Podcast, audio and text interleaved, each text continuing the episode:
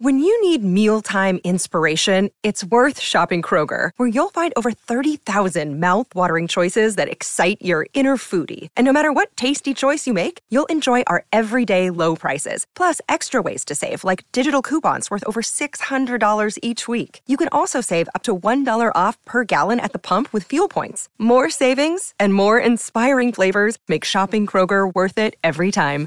Kroger, fresh for everyone. Fuel restrictions apply. Another day is here, and you're ready for it. What to wear? Check. Breakfast, lunch, and dinner? Check. Planning for what's next and how to save for it? That's where Bank of America can help. For your financial to-dos, Bank of America has experts ready to help get you closer to your goals. Get started at one of our local financial centers or 24-7 in our mobile banking app. Find a location near you at bankofamerica.com slash talk to us. What would you like the power to do? Mobile banking requires downloading the app and is only available for select devices. Message and data rates may apply. Bank of America and a member FDIC. Hello, friends. Welcome to the podcast. I hope your day is treating you well. I am spending this quarter writing my book, which means that we are posting a few of my personal favorite episodes from the last year. This episode originally aired earlier this year, but I'm wondering if you got a chance to listen to it. If you're interested in the book, you can be one of the first people to know when it goes live by signing up for our newsletter list at clubenneagram.com. For now, thanks for being here, and let's get into the episode. I am Sarah Jayne Case, and this is Enneagram and Coffee.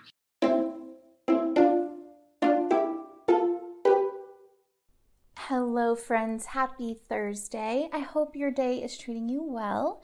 So, today I am answering a question that was called in about soul child theory. But first, today's rosebud and thorn. My rose is that as you are listening to this, I am staying in my first hotel post pandemic. So we took just a quick one hour road trip to stay in a hotel with our little for two nights and to just be, to order room service, swim in the pool, like not necessarily to go exploring, but just to kind of be somewhere different. We have these photos that play on our TV screen and it has all of our like past trips on it. And maybe with retrospect, this was like low key torture for 2020 for us. but we have like all of our past travel pictures, and our little keeps saying, Oh, I miss being in a hotel. I miss traveling. Remember how nice it used to feel? And I honestly feel the same way. And so we're just giving ourselves a couple of nights away this week. My thorn is that y'all, I have been overthinking sabbatical. Like, just too much, just too much. Basically, I've just been consumed with how to have the best sabbatical ever and guaranteeing this is going to be like the most. Like, I'm going to be super relaxed. I'm also going to have a lot of fun. I'm going to go on some adventures. I'm going to also feel really chill. And like, I'm so scattered. about what the sabbatical should be. I, quite frankly, I just need to like breathe. And that's probably it. like I think if I just like took a few deep breaths, like that would be plenty for the month. Um, but I anytime I have free time, I don't know if anybody else relates to this, but when I have free time, all of a sudden I have all of these very creative ways to fill that time and I need to chill out. I just need to like be here now. Um, but my bud is that I am actually looking forward to touching in with you all here throughout the month um, that I am away. So I'll be doing at least two podcasts a week. And each week I'll get to kind of give you a little update on things as I do my rosebud and thorn. So that's kind of a fun little thing to look forward to. We will figure out together how the sabbatical is going. Okay, now um, let's hear today's question. Hi, my name's Lynn. I was calling because I was hoping you could talk more about the soul child and how uh, we do work around that. So, um, on the surface, I am very much a one, and most people who don't know me very well, but just know me superficially through work and and um, casually would say I'm probably a one if they had to guess. But when I think about you know what drives me and my you know, deep in my soul who I actually am as a person. I'm very much a seven, um, and have a lot of tendencies like a seven. But I um, can can highlight times in my life where being a seven was not okay, and I adapted uh, behaviors more like a one because that was acceptable in my family. Um, and I've seen that over the years as I've grown as a one, I've become more and more unhappy. And it's really when I tap into my sevenness that I kind of find my true joy. And so I'm sort of torn. I think this means that a seven is my soul child, um, but I might be actually a one. So I'm just kind of confused about. It seems like what work I need to do is actually around developing the seven and letting go of this one. And I would just love to hear your take on this. Um, I've tried searching online and haven't found much around this uh, specific type of example. So thanks so much for all you do. Take care. Hi, Lynn. Thank you so much for calling in your question. So, this is actually kind of a complicated concept. So, it makes sense that it would be a bit cluttered internally and how you're kind of processing it and experiencing it. And I think it's a pretty normal experience. So, um, just to say, yeah, it makes sense. It's a little complicated. Now, the first thing we probably should talk about is how do we differentiate between our soul child and our dominant type? So, essentially, our dominant type is what we do to protect that child side of us. So, it's who we thought we had to be. Essentially, our little kid self was told they can't be this this thing and then we develop the persona or like this character that we put on to get us through life that protects that wee gooey little kid version of ourselves um, so with that being said you know it is it's what we do to guard the internal version of what we're experiencing. Now, that doesn't mean that we're not motivated by our dominant type structure. So I think that's where things are a little unclear in the question for me in terms of like how to respond. Um, without kind of like sitting down and chatting with you, I think I couldn't really tell you which one is dominant. But I would say it still are your basic fears and your basic motivations would still relate to your dominant type um, because it is kind of like our, it's more unconscious. It's like what is kind of driving our behavior for most of our life. So when we think about like what we've done in our lives, we need to go back to why did I do this? Like what caused this? Um, so, you know, if I think about as a type seven, times that maybe I've quit a job or I've ended a friendship or I have um, put off something painful, I can really look back to, oh, these things are happening because I'm afraid of being trapped in emotional pain. I'm afraid of being limited. I don't like to feel like my options are being taken away from me. And so I make these choices. I've made these choices. I've made these decisions as a reaction to that fear. And so that's kind of where I would encourage you to consider your life and kind of look back at some life choices that you've made that maybe weren't as self supportive as you would like them to be and consider why that happened. Is it because you wanted to be free, you wanted to guarantee your happiness, and you wanted to avoid pain, or was it because it was really important to you to be a good person, to do the right thing, and or to be seen as a good person and someone who does the right thing? The next piece is um, that growth on the Enneagram can look like the levels of health mentioned in the levels of health episodes that we're kind of going through right now, which type 1 went up last week which is kind of like this like okay level 9 looks like one thing level 1 looks like this like self-actualized version of ourselves or whatever.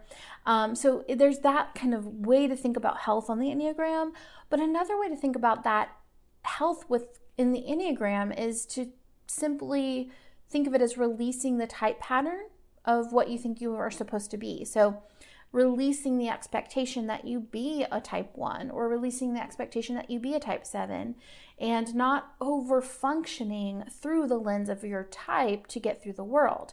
Meaning, um, you know, as a type 1, that being like being overly rigid and perfectionistic or constantly refining, for type 2s being overly helpful, for type 3s overly focusing on success as a motivator, for type 4s overly focusing on being significant, for type 5s overly focusing on being informed and managing your energy levels, for type 6 overly focusing on being loyal but also being skeptical and um, being safe and secure. Type 7s kind of overly focusing on being limitless, having um, endless options, not experiencing pain, emotional pain.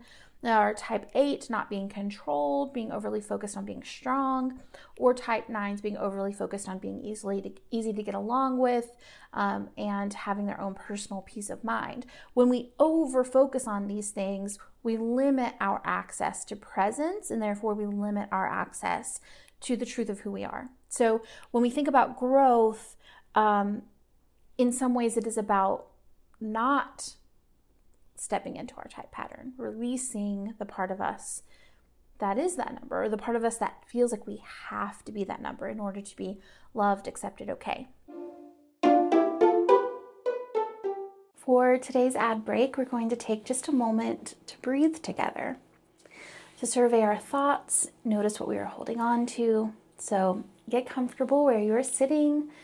If it's safe, close your eyes, leave them open if it's not. And let's take three breaths in through our nose and out through our mouth. Let go of your to do list, your pending projects. And just focus on your breath. Isn't that nice? We all just need a few moments in the day where we are at one with ourselves. And that's why I'm so thrilled to be partnering with Calm, the number one mental wellness app to give you the tools that improve the way you feel. Clear your head with guided daily meditations, improve your focus with Calm's curated music tracks, and drift off to dreamland with Calm's imaginative sleep stories for children and adults. I personally think that listening to the curated music tracks has helped me to be so much more focused. If you've taken my productivity workshops, you know that it's one of the things I definitely recommend. I also personally like to use it for yoga nidra with my kiddo if he's having a hard time falling asleep or even for myself if I just need a 10 minute work break to recenter and remember who I am. So if you go to calm.com slash egram, you'll get a limited time offer of 40% off Calm Premium subscription, which includes hundreds of hours of programming and new content added every week. Over 100 million people around the world use Calm to take care of their minds. Sleep more, stress less, live better with Calm. For listeners of the show, Calm is offering a special limited time promotion of 40% off a Calm subscription at calm.com slash egram. So go to C-A-L-M dot com slash egram for 40% off unlimited access to Calm's entire library. Again, that is calm.com slash egram. Don't miss this incredible deal. It's such a good gift for yourself or for someone else as we enter into a whole new year. Thank you, Calm, for supporting the podcast.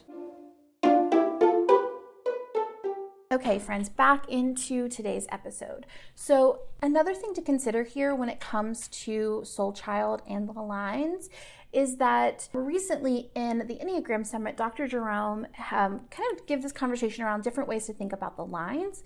And I loved the way he described this. Now, this is kind of how I've been teaching it for a long time, but he put language to it that I feel like is just better than I've been able to put to the conversation, which is essentially that with our lines and our wings, we have a mature way that we interact with it and our dominant type as well. And then we have an immature way that we interact with it.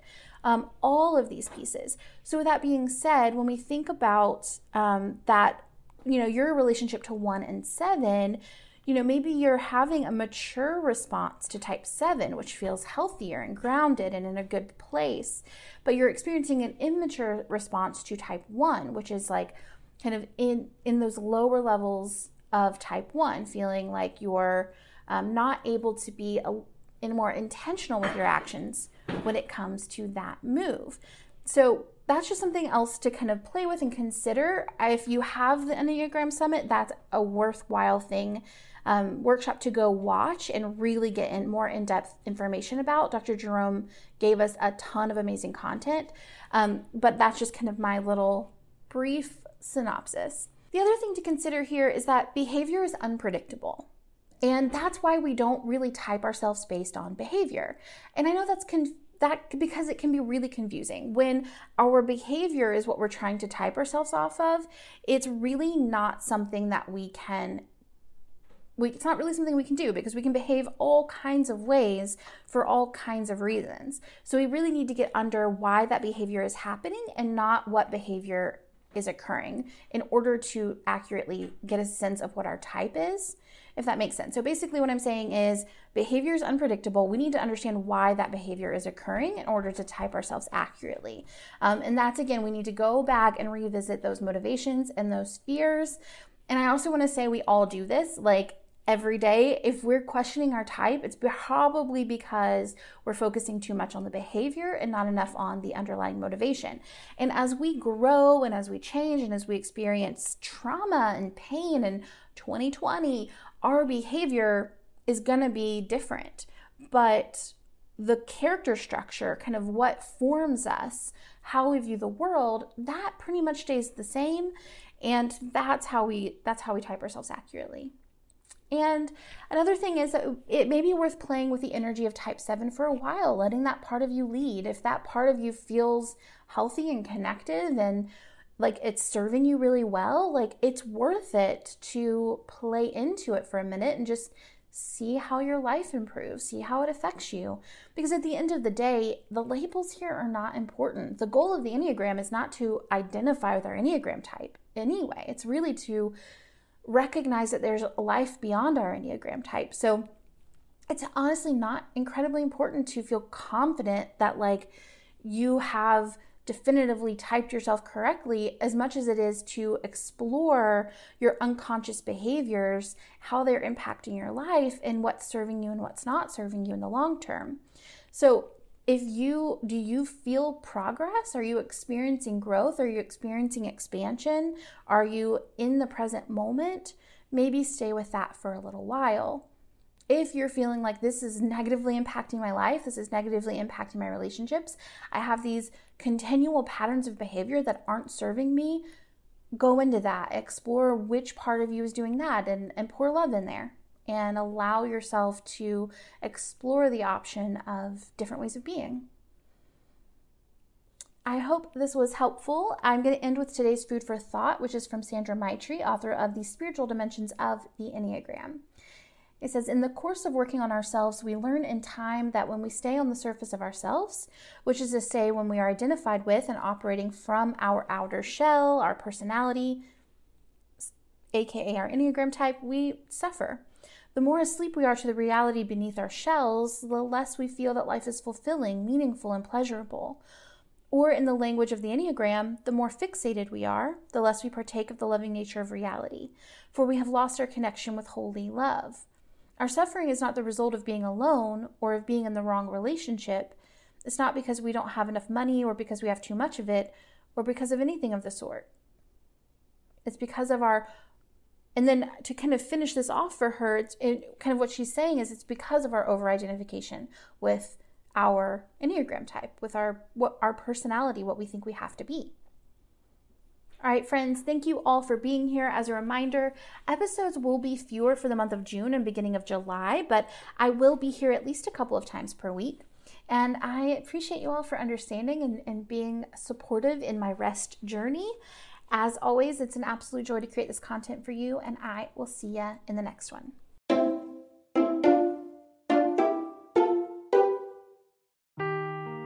Seeking the truth never gets old. Introducing June's Journey, the free to play mobile game that will immerse you in a thrilling murder mystery.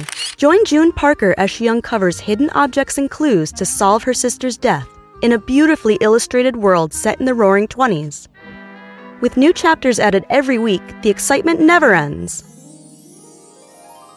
Download June's Journey now on your Android or iOS device or play on PC through Facebook Games.